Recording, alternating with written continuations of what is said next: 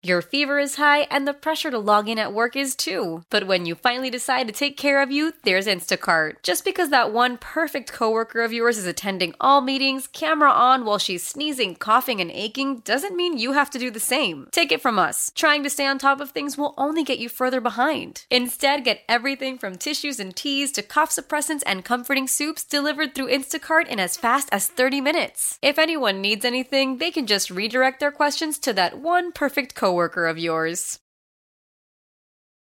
Ah, always fun to travel in on a holiday weekend. Good morning, everybody. This is Bob Salter. Welcome to our program here on The Fan. Hopefully, you have nice plans on tap for this Labor Day weekend. You can enjoy it safely with family or friends. Joining us appropriately enough at this time of the year, Rick Posner. His background's in the field of education. He's going to share some insights with us contained in Lives of Passion School of Hope he taught for 30 years at Jefferson County, Colorado Public Schools, was an assistant principal of the Open School, and his perspective, I think, is a good one. Maybe we'll get some insights as well for those of us who work in the field of education. Welcome to our program, Rick. Thanks for having me, Bob. In uh, beginning this discussion, I'll ask the simple question that um, a lot of people who've listened to discussions that I've done on this program, especially in the past year, probably are familiar with. It's a very simple question that starts us off. This book at this time in your career, why was it important to do this?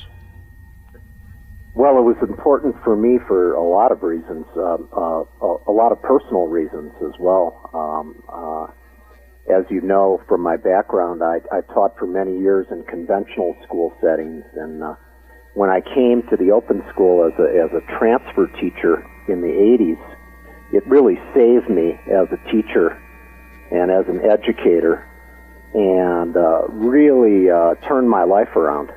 So, in a personal way, it's uh, it's important for me to give back to a, uh, a place that uh, transformed me.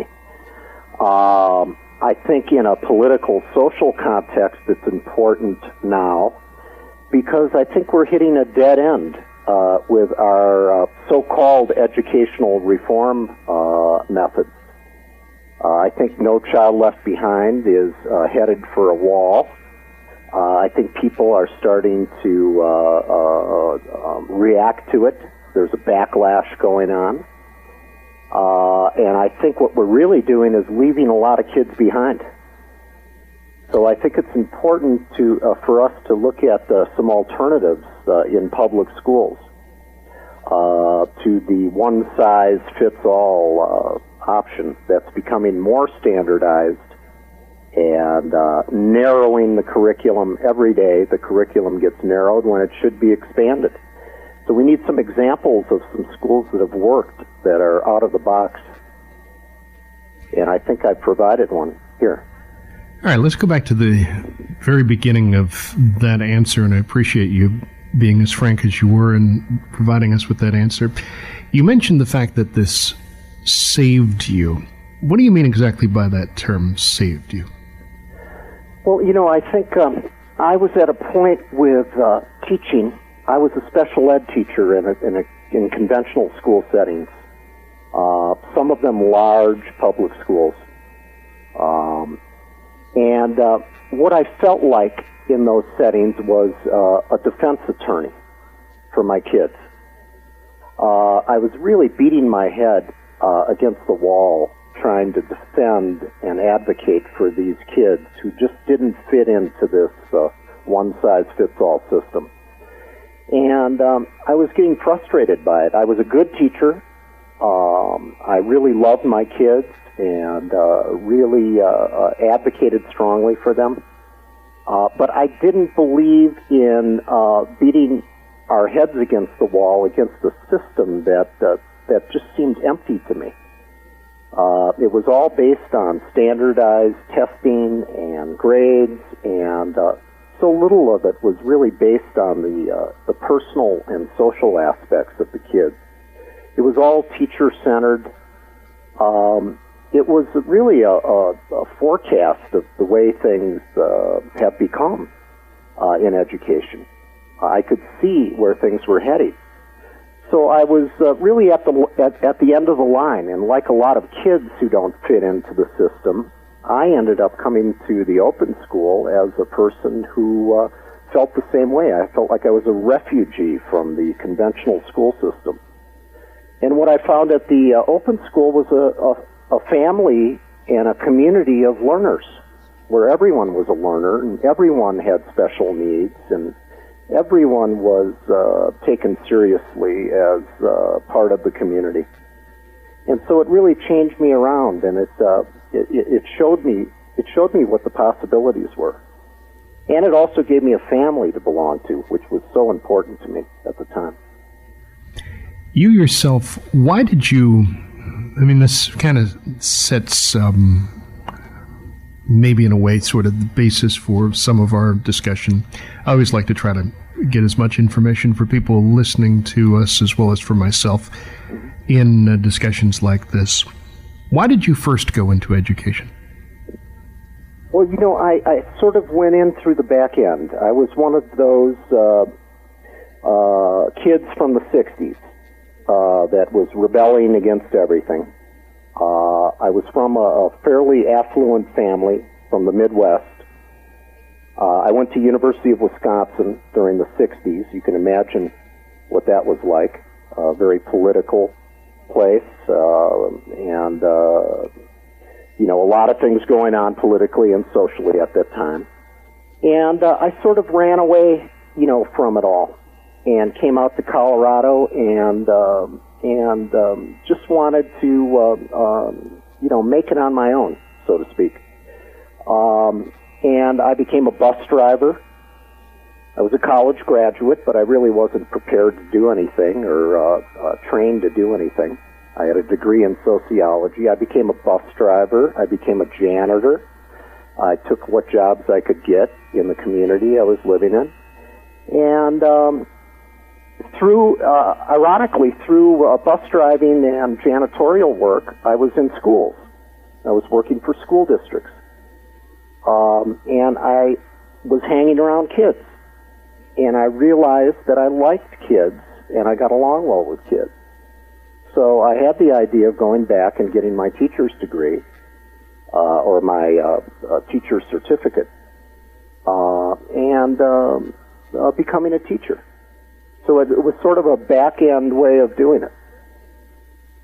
Um, and I think I got into teaching for the, the reasons that most people get into teaching that you like kids and you like to get along with kids and you like to get to know kids.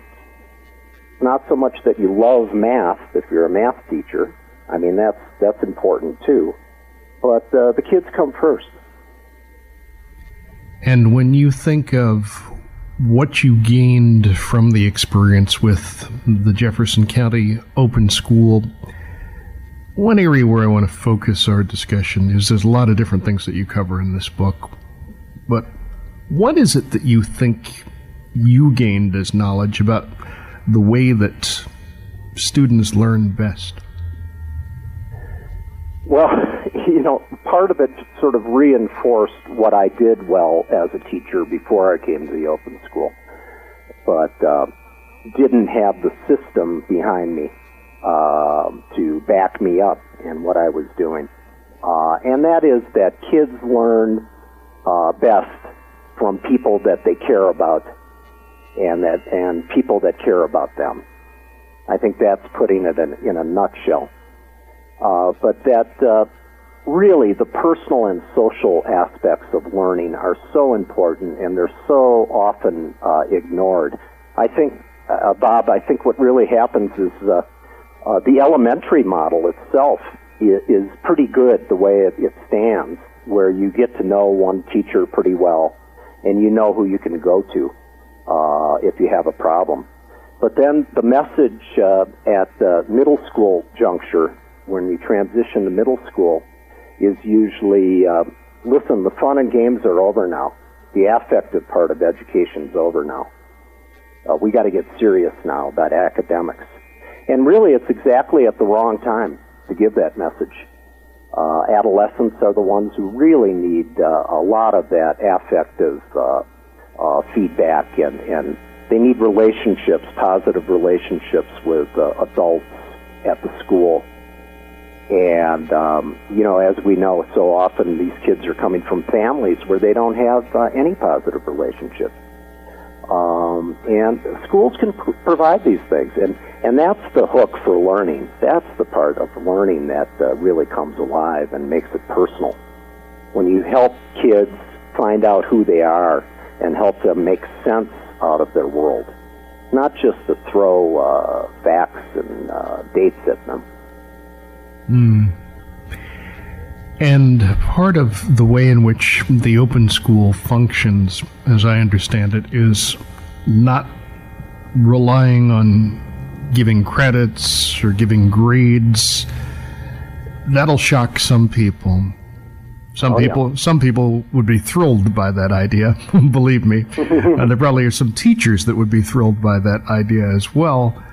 Um, how is that received? And the other aspect of that naturally is then how does that affect kids when they move on to higher education? Yeah, well, I, you know, I, how is it received? I mean, that's that's interesting because uh, you know the open school is a school of choice, and again, I talk about options in the uh, in the public schools. There should be more of them, lots more of them. Uh, unfortunately, a lot of the options these days are back to basics kinds of academies. You know, where the focus is entirely on academics. Uh, we need more options, uh, and um, in our public schools, that's for sure. So, how it's received, uh, you know, it's received by the people who come to the school because they make a choice to come there. It's a school of choice, and it's usually a philosophical choice. So they come knowing that this is a non-graded school. So, and remember that the school is a pre-kindergarten through 12th grade program. So we get to acculturate kids uh, very early in the idea that uh, they will not be getting letter grades or credits. Um, so the whole idea is to is to um, develop this love of learning that does not depend on other directed kinds of assessments. Um, that really what we're trying to develop is this intrinsic sense of motivation and uh, self-assessment. That really, uh, when you become an adult, that's uh, what uh, a lot of people struggle with is uh, you know you don't have somebody looking over your shoulder all the time and giving you grades. You, you really have to take a good look at yourself and be self-reflective and and uh, self-assessing. Rick Posner is talking with us on our program this morning. I'm Bob Salter, Ann Liguori is along talking golf after our seven o'clock update. This Sunday morning, we're in discussion with Rick Posner in this portion of our program Rick is the author, as I mentioned at the beginning of our program, of Lives of Passion, School of Hope. Before we uh, paused, you were talking about the fact that one of the uh, challenges we face as adults is this whole idea of the importance of being, as you put it, self-reflective. And those are some of the, of the major skills of successful people. Uh, Stephen Covey, in his book, The Seven Traits of Successful People, talks about self-assessment all the time. So that whole culture of not having grades and uh, uh, doing some self-assessment um, is there to begin with, and so it's accepted by the people who make the choice to come there. Uh, of course, it looks strange from the outside, looking in. Uh, and then your other part of your question was what happens to these kids when they want to go to college or they want to get into programs where they usually require grades and grade point averages. Well, I have a whole section on that in the book uh, with college, and and um, the, the truth is that they end up getting into the schools that they want to get into. Uh, sometimes it's tricky, but what they do is they write their own transcripts. In other words, they write a narrative transcript of everything they've done at the school. In um, usually put into the framework of growth, personal growth themes. So admissions counselors at colleges get a, a very uh, in-depth uh, look uh, and personal uh, look at the kids who are applying. And um, Bob, you know, really over the years, over the last 10, 15 years, colleges have become uh, more focused on that. Um, they've uh, looked at portfolios They want to hear what kids do outside of school. At the open school, that's what kids do inside of school. What uh, most people call extracurricular, we call the curricular. Um, they really want to get to know all about someone who's applying these days. So the trend has been in our favor. But I'm not saying there haven't been problems. Uh, and we've had to do some hard work with admissions people. But uh, it's paid off in the end. When you use the term that there, or the statement that there should be more options in public schools, do you see any indication that that is happening? You know, I think slowly but surely uh, we do see that with you know with the charter school laws and the proliferation of charter schools, that's been a that's been a, a boon to our uh, progressive movement. Uh, it's been it's provided lots of opportunities. I think um, at the same time we've been fighting against the trend towards standardization and towards high stakes testing. So it's sort of a mixed bag with the charter schools. As I said, I, I, what I'm afraid of is that most of the charter schools are these back to basics academies uh, that, uh, in my opinion, go the wrong way. But I think what the hope is that um, there's starting to be this backlash uh, against No Child Left Behind. And I think what people will be looking for and seem to have started looking for are schools that uh, pay attention to their kids and uh, spend some time getting to know their kids. Uh, because as we all know, kids kids are all smart and all have talents, and and uh, you know with multiple intelligences uh, and the discussion about different kinds of intelligences uh, you know, we're looking at the, a lot of kids being uh, ignored and made to be invisible uh, because of this uh, uh, this uh, uniform, homogenous way of looking at education. So I think that I think there's hope there, and what, I think that's part of the trend now.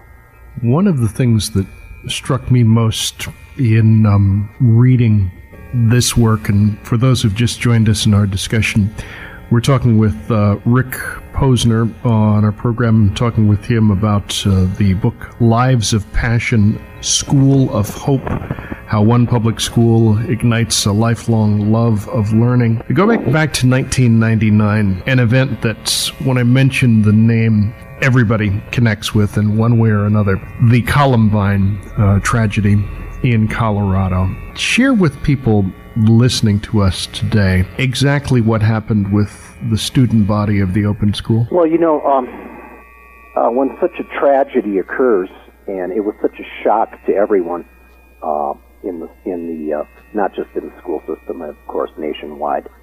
Uh, first real graphic example of school violence uh, took place in a very affluent part of Jefferson County, which is a large geographical county that stretches from rural to uh, more urban kinds of settings. This was in one, probably the most affluent area. Um, it was a shock to everyone, and um, it was interesting to see how the uh, school system reacted, um, at least initially.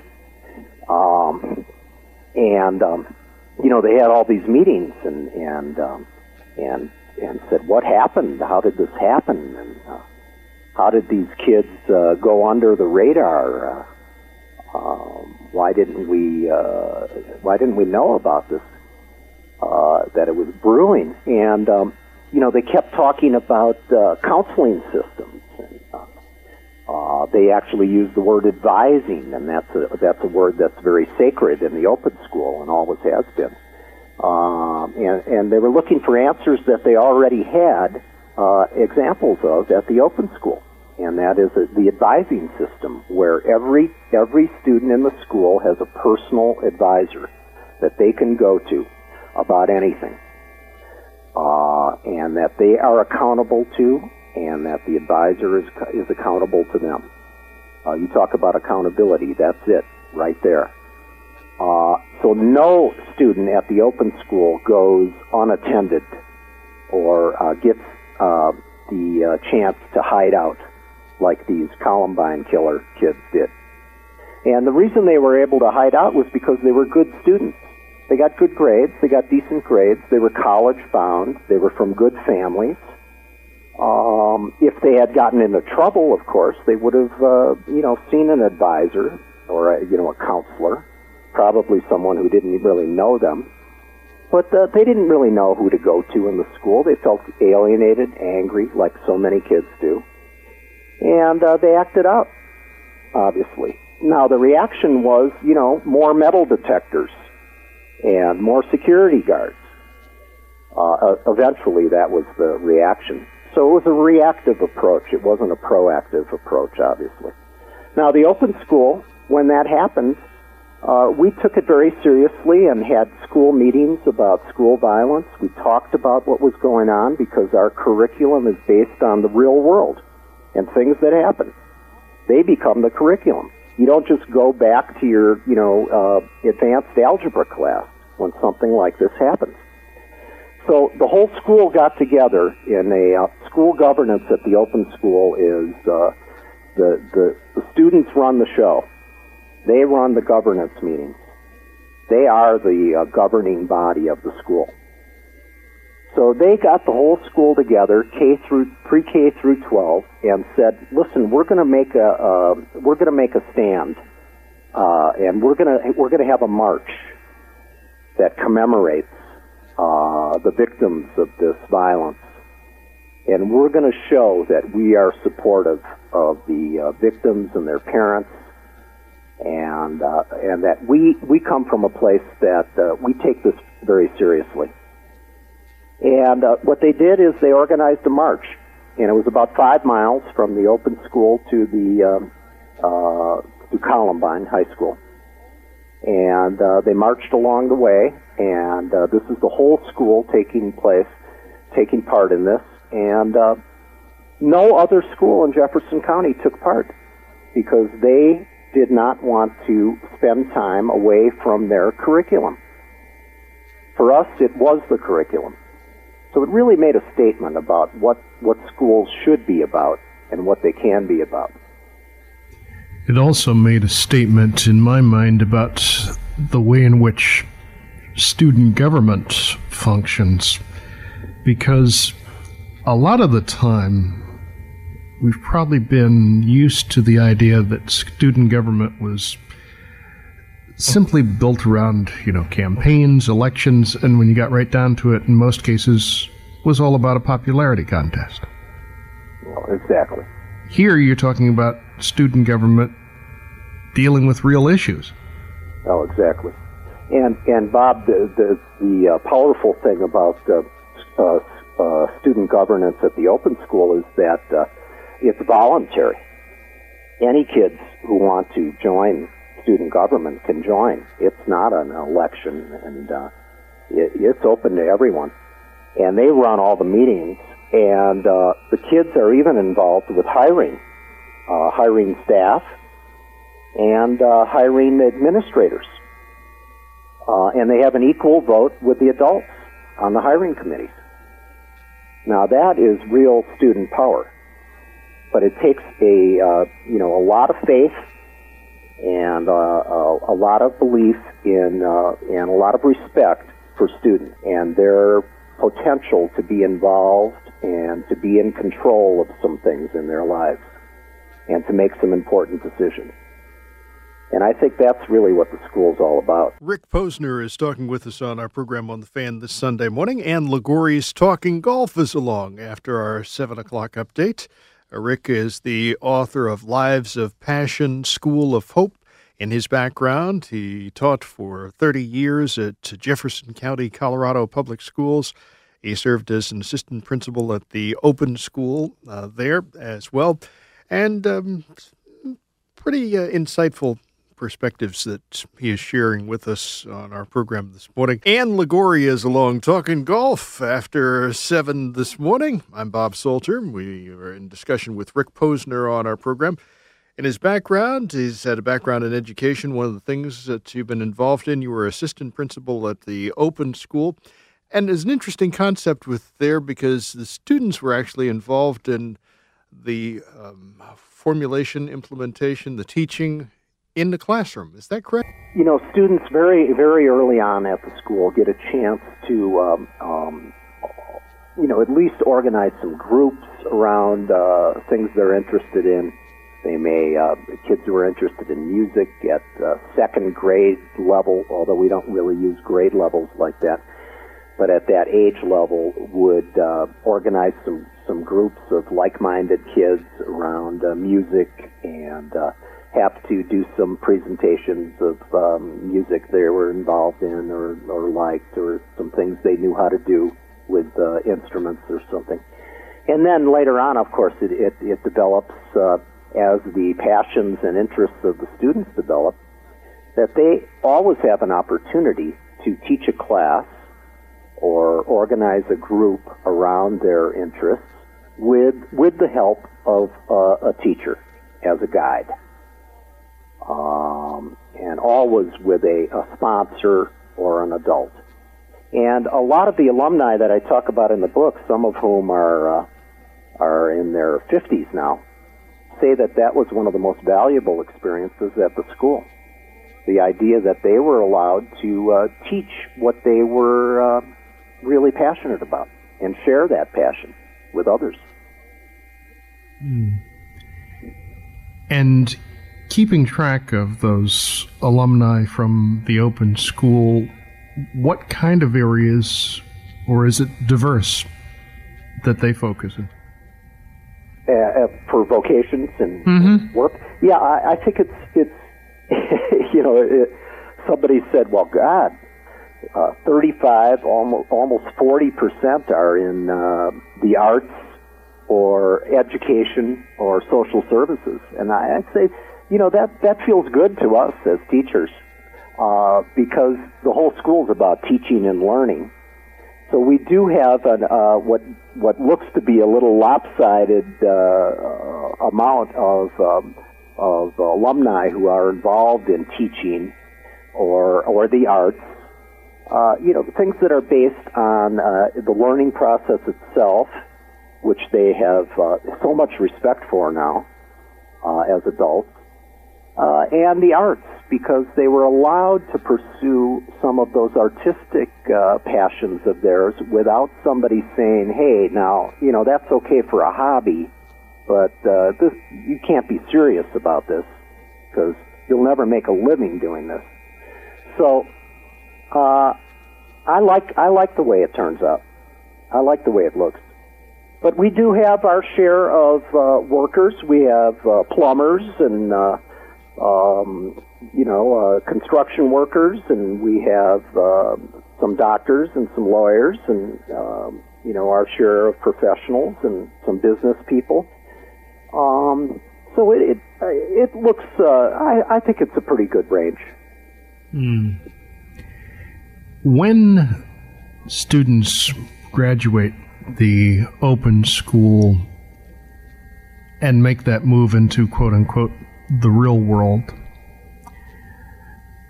What is that transition like? And I mean, is there is there any sort of obstacle or obstacles that they commonly face? Yeah, I think that they, uh, and I talk about that in the book. It's an interesting transition, um, and um, you know, I think that some of the difficulties are the result of uh, growing up in this um, this um, very nurturing, uh, strong uh, community. Uh, it's almost like having another family, really. Uh, the idea of it takes a village to raise a child, kind of thing. So when you when you leave the village, so to speak, uh, you're entering a world that is not quite as personal and uh, some people have different values. And uh, you've been in this uh, this world where you've uh, had this shared sense of values about things, and it can be difficult. Uh, but what I found with the alumni is they they all felt, or most of them felt, they had the strength of conviction in what they had experienced, and they had the love of learning and the idea that life is an adventure and that they're constantly rediscovering uh, the joy of learning and uh, and finding out more things about themselves and self-discovery kind of thing. That uh, that's kept them uh, on an even keel. Not to say that it hasn't been difficult for them, um, because really, just the basic way of people relating to each other sometimes can be difficult to get used to. Uh, when you're when you're accustomed to being open and honest about things and talking about your feelings, so it it takes uh, it can be sort of a shock to the system. But the core values are there to carry uh, the alumni on. The voice of our guest in this portion of our program, uh, Dr. Rick Posner.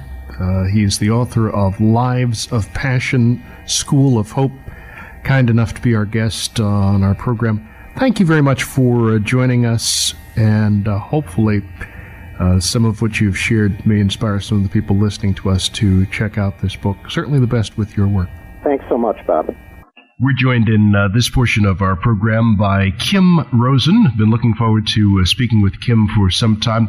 She's going to join us to talk with us about Saved by a Poem the transformative power of words. She's the author of uh, this presentation. First of all, it's nice to have you join us on our program. Really happy to be with you, Bob. Simple question to get us started. Um, putting together this work, two thoughts. One, what was this like for you? And secondly, why did you do this at this point in your life and your work? What a great question. Putting it together, there's two answers of it. It was incredibly rewarding incredibly rewarding because I felt like it brought together all my years of work, which were seemingly in many different areas. They all came together in this one area of how to allow a poem to become a teacher of self-discovery for you. I'd been a therapist. I'd been a sort of explorer, pioneer of consciousness, done a lot of different kinds of spiritual work and inner work. I also, before that, was a director in the theater and I taught acting. Before that, when I was a little child, I was a poet. that happened very, very fertilely until I got to high school when all of a sudden it seemed that poetry had something to do with dactylic tetrameters and iambic pentameters and all of a sudden my love of poetry disappeared and I felt like poetry was this code that people in a secret club could crack, but I wasn't part of it. And so I gave up on poetry. I went into theater, and then, as I say, I went into consciousness. And um, to answer your second question, the reason I write it now is that in 1994, as Pablo Neruda says, um, and it was at that age poetry arrived in search of me. I was in a very, very dark depression and all of my studies and discoveries in the fields of psychology and spirituality somehow could not touch the place I was living in myself at that time. And as you can imagine, it was a huge despair because I was a teacher of self-discovery and yet I could not discover how to free myself from this depression. And I had one of those experiences that, you know, you can only call a miracle where one day as I was cleaning my house, I found this battered cassette tape with no name on it threw it in the cassette tape recorder. I don't know if your listeners remember those things. Oh my goodness, they weren't even. A lot of them weren't even born. weren't even alive, right? Cassette tape recorder. You're talking about technology yeah. from the last century. Huh? I know, I know. We have to study history here. Threw it in the cassette tape recorder, and this voice speaking poetry filled my house. And it was speaking a kind of poetry. This man was speaking a breed of poetry that I had never been taught in in high school or college, and it was a breed of poetry that spoke directly to where I was in myself then. And the man's name was David Whyte. He lives in America now, but he was brought up in England. Um, his mother was Irish and his father was Welsh, and so he had this whole background of poetry. You know, in every other country in the world, I would say. I know that's a great claim, but it's possibly true poetry is much more central to the culture than it is in America. So David had been learning poems by heart throughout his whole life. And I decided I would do that, not really thinking anything other than I was completely uncreative in every way in my life at the time. And so I figured I'd use my will to memorize poetry. And what I didn't realize would happen, but what did happen, was that these poems that I started to, I thought I would memorize them, I started to learn them by heart. The Buddhists call it writing on the bones. And they came so deeply into me that they were the healers that took my depression and opened it and ent- introduced me to a healing process so that I was really healed from the inside out by these poems. When you talk about poetry to people who, I'm trying to think of the right way to phrase this, but for lack of a better term, say that they just don't relate to poetry. They, mm-hmm. Some people will say they don't get it, you know, doesn't turn them on, whatever. What do you say to them? Well, I love that question because, as I said, I have been one of those people for so many years. First thing I say is that I'm not so sure it's true because most of these people who say, oh, I can't relate to poetry, I just don't understand it, I open up the New Yorker and I look at those poems and I go, wow, what does this mean? And yet, there are prayers, there are psalms, there may be texts from the Bible or the Quran or the Talmud that speak to people. There may be lyrics from, from songs. Listen to this. Moons and Junes and Ferris wheels, the dizzy dancing way you feel when every fairy tale turns real. I've looked at love this way. You know, we, we, most of us know that as the lyrics uh, from both sides now by Joni Mitchell. There are songs that we play over and over because we love the lyrics. And all of these are poems. Every scripture was written in poetry to begin with. Every prayer, every psalm, every lyric. So I think most of us do relate to poems, and we just don't call them poems.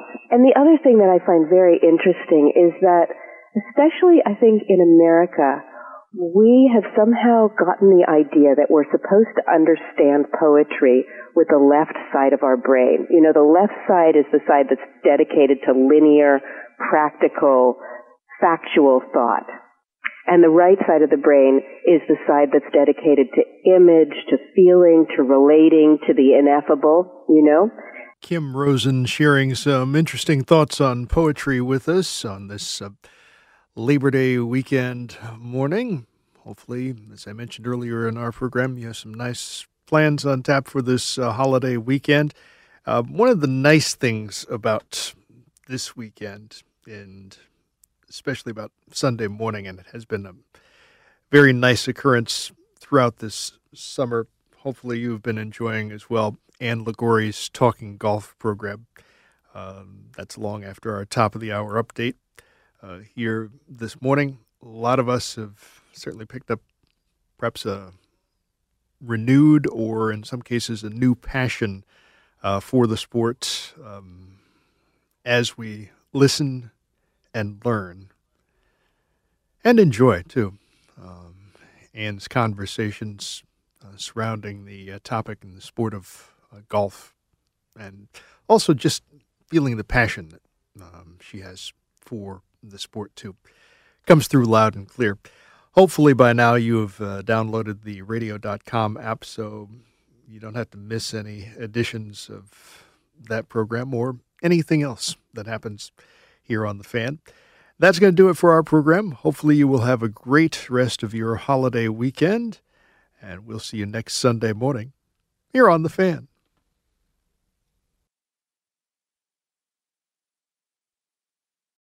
How powerful is Cox Internet? Powerful enough to let your band members in Vegas, Phoenix, and Rhode Island jam like you're all in the same garage. Get Cox Internet powered by fiber with America's fastest download speeds. It's internet built for tomorrow, today. Cox, always building better. Cox Internet is connected to the premises via coaxial connection. Speeds vary and are not guaranteed. Cox terms and other restrictions may apply. Analysis by Ookla Speed Test Intelligence Data. Fixed median download speeds. USQ3 2023.